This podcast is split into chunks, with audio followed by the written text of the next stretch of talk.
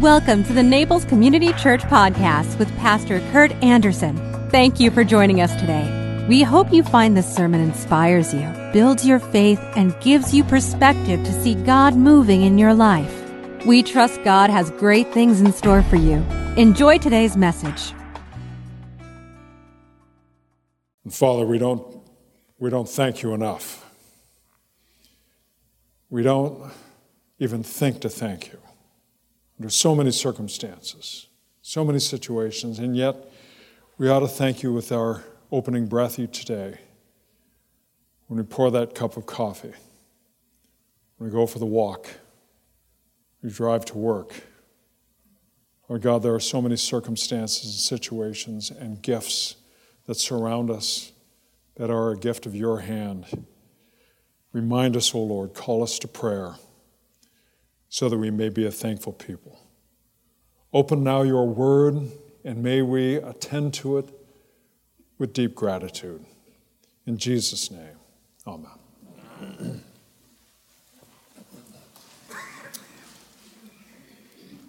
So in case you hadn't figured it out, that was done in the video.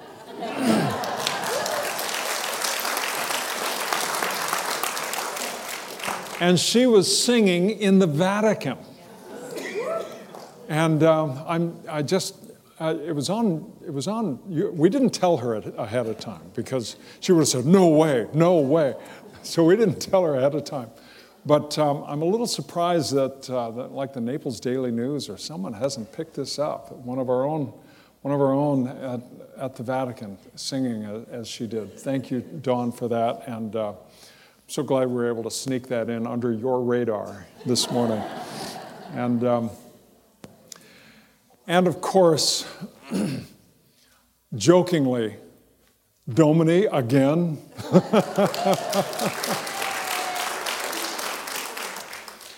So you have 9 siblings? 9 siblings, yeah. How many grandkids are there in the family now? 10 so far, grandkids. Wow. I love it. I just love it. We are so grateful always, Dominic, when you're here with us. Well, our text this morning is one that you've all heard many times, particularly on a Thanksgiving Sunday, and which makes it very hard for me because it's so familiar. I can pull out an obscure text, and it's a lot easier than something that you've all heard so many times before. But this is that story of Jesus making his way from Galilee down to Jerusalem, and there's a group of men with leprosy who come and cry out to him. Hear the word of God as it comes to us from the Gospel of Luke. As Jesus continued on toward Jerusalem, he reached the border between Galilee and Samaria. As he entered a village there, 10 lepers stood at a distance, crying out, "Master, have mercy on us." He looked at them and said, "Go show yourselves to the priests." And as they went, they were cleansed of their leprosy. One of them, when he saw that he was healed, came back to Jesus, shouting, "Praise God!" He fell to the ground at Jesus' feet, thanking him for what he had done. This man was a Samaritan. Jesus asked him, "Didn't I heal 10 men? Where are the other 9? Has no one returned to give thanks to God except this foreigner?" And Jesus said to the man, "Stand up and go. Your faith has healed you."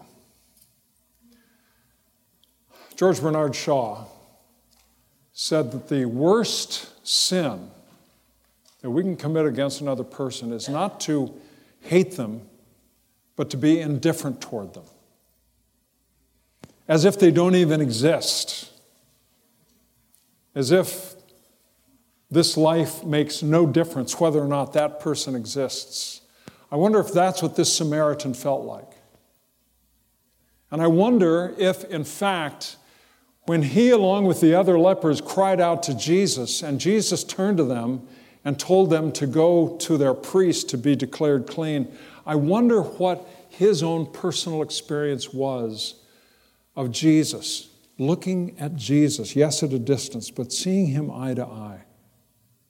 I wonder if that Samaritan felt like he was seen, that somehow he was known, that somehow he knew he mattered. Now, for the other 10, presumably the other 10 were good old garden variety Jewish people with leprosy. And as I'm sure you know, leprosy was this horrible disease, and they had to separate themselves off. It was very contagious. And so the lepers lived in leper colonies. And if you saw Ben-Hur, you've seen it all with leprosy. And yet, here's one who comes back.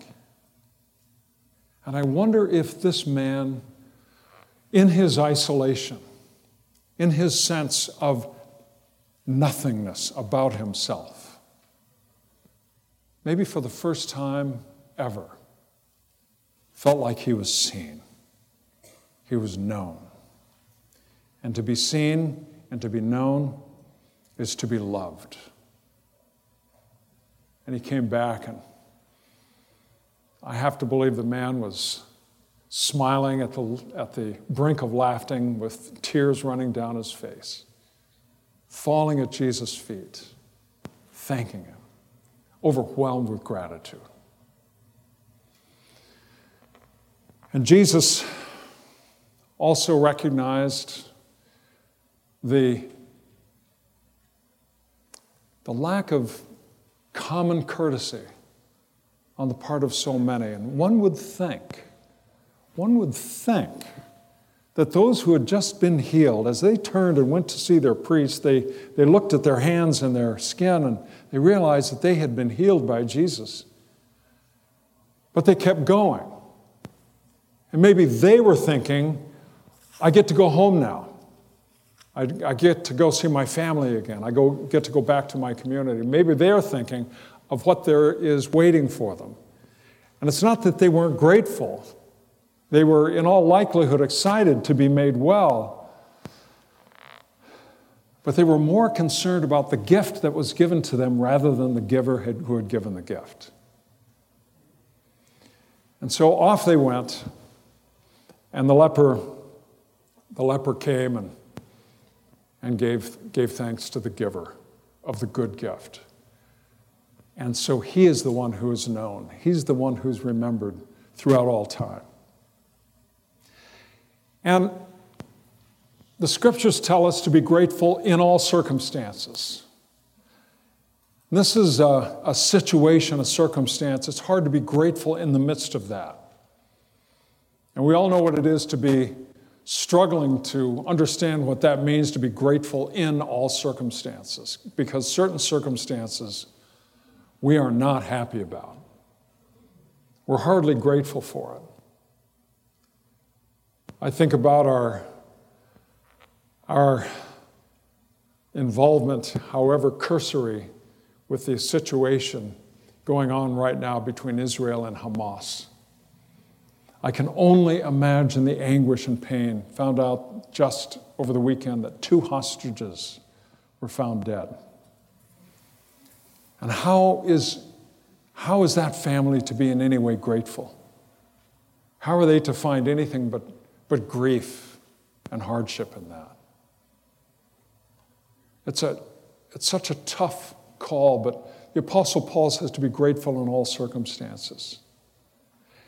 And to understand what that means, it might be something that is not existential. It might be something that is not that which we actually experience, but that to which we aspire.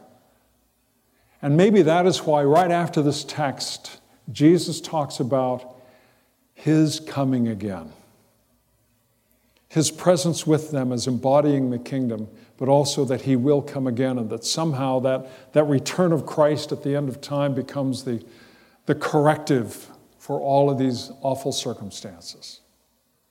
But somehow in the midst of it all, and in the midst of it all, Abraham Lincoln established Thanksgiving in 1863 during the war, in a time that who could be thankful? And this is a little bit of a long quote, but I want to share it with you. No human counsel hath devised, nor hath any mortal hand worked out these great things. They are the gracious gifts of the Most High God, who, while dealing with us in anger for our sins, hath nevertheless remembered mercy.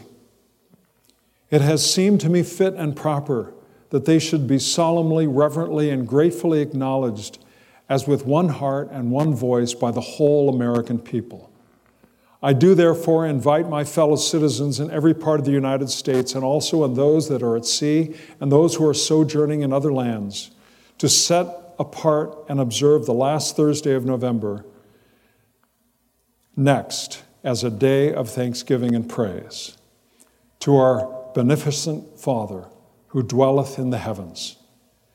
And I recommend to them that while offering up the ascriptions justly due him for such singular deliverances and blessings, they do also with humble penitence for our national perverseness and disobedience. Commend to his tender care all those who have become widows, orphans, mourners, or sufferers in the lamentable civil strife in which we are unavoidably engaged, and fervently implore the interposition of the Almighty Hand to heal the wounds of the nation and restore it as soon as it may be consistent with the divine purposes to the full enjoyment of peace, harmony, tranquility, and union. So in the midst of that which was the most horrific war of American history, Abraham Lincoln gives thanks and calls upon the American people to be a thankful people. Now for us that means a trip to Costco or Sam's Club, trying to get turkey for maybe both organic and regular turkey and somehow figure out, do I put it in the refrigerator or the freezer right now, and then how to cook this thing, and then Thanksgiving dinner, a little bit of it gets eaten, and then we've got turkey for the next 2 weeks. And it's family, and it's laughter, and it's friends, and it's all good. And God willing, when you push yourself away from the table on Thursday afternoon or evening, you'll say to yourself, I will never eat again.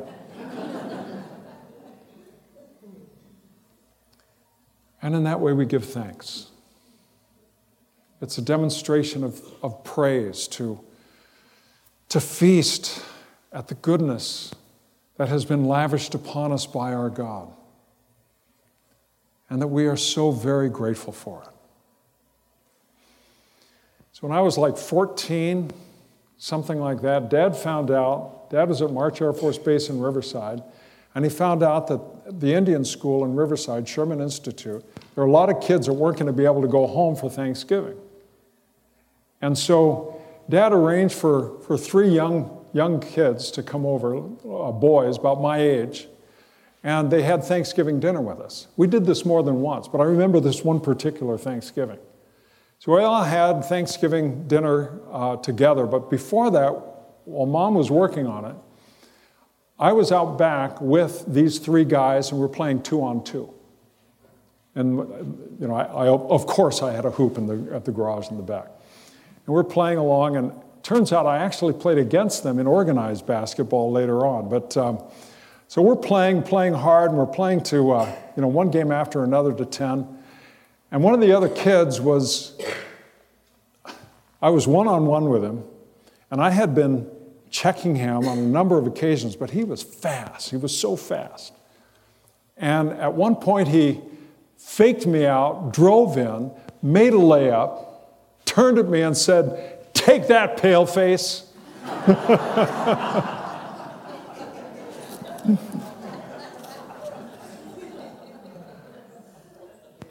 And together we all sat down at the table.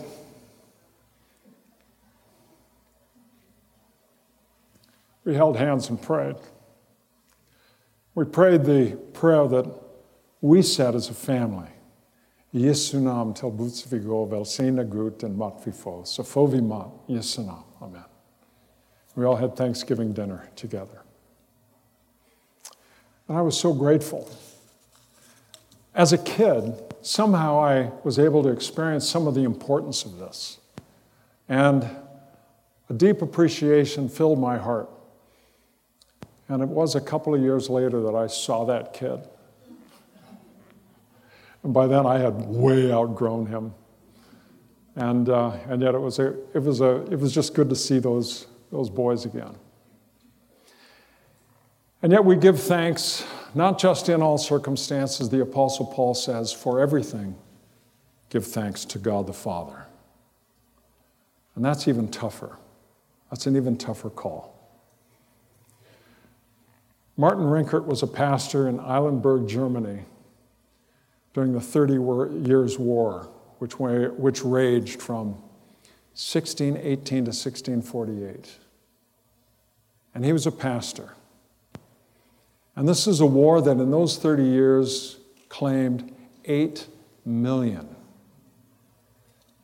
And they called it a religious war, but it wasn't a religious war. It was about the state and the church and whether or not the state was going to be controlled by the Lutheran church, the Lutherans or the Catholics. And so this gave rise to the conflict. It wasn't religious. It was power. Like most all wars, it's all about power. And Eilenburg came under siege.